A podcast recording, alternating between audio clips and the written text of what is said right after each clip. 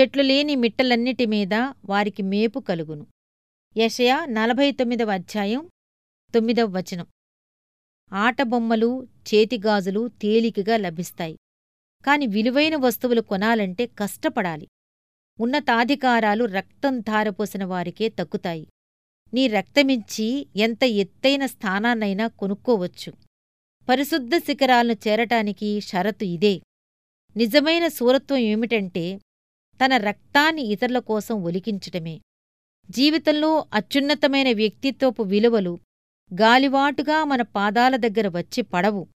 గొప్పవాళ్ళ హృదయాల్లో గొప్ప దుఃఖాలు ఉంటాయి. చేదు నిజాలు చెత్తకాగితాలు గాలికి ఎగిరొచ్చే గడ్డిపరకలు విలువైన నిజాలైతే ధరపెట్టి కొనుక్కోవాలి. గొప్ప నిజాల కోసం పోరాడాలి.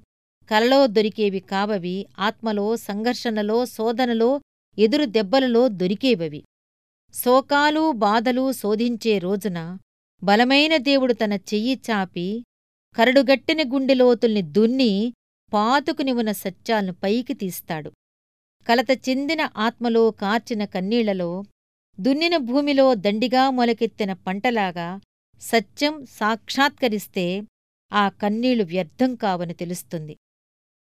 దేవుడు మన విశ్వాసం ఉపయోగించవలసిన పరిస్థితుల్లోకి మనల్ని నడిపిస్తున్న కొద్దీ ఆయన్ను తెలుసుకునే అవగాహన శక్తి మనలో ఎక్కువవుతూ ఉంటుంది.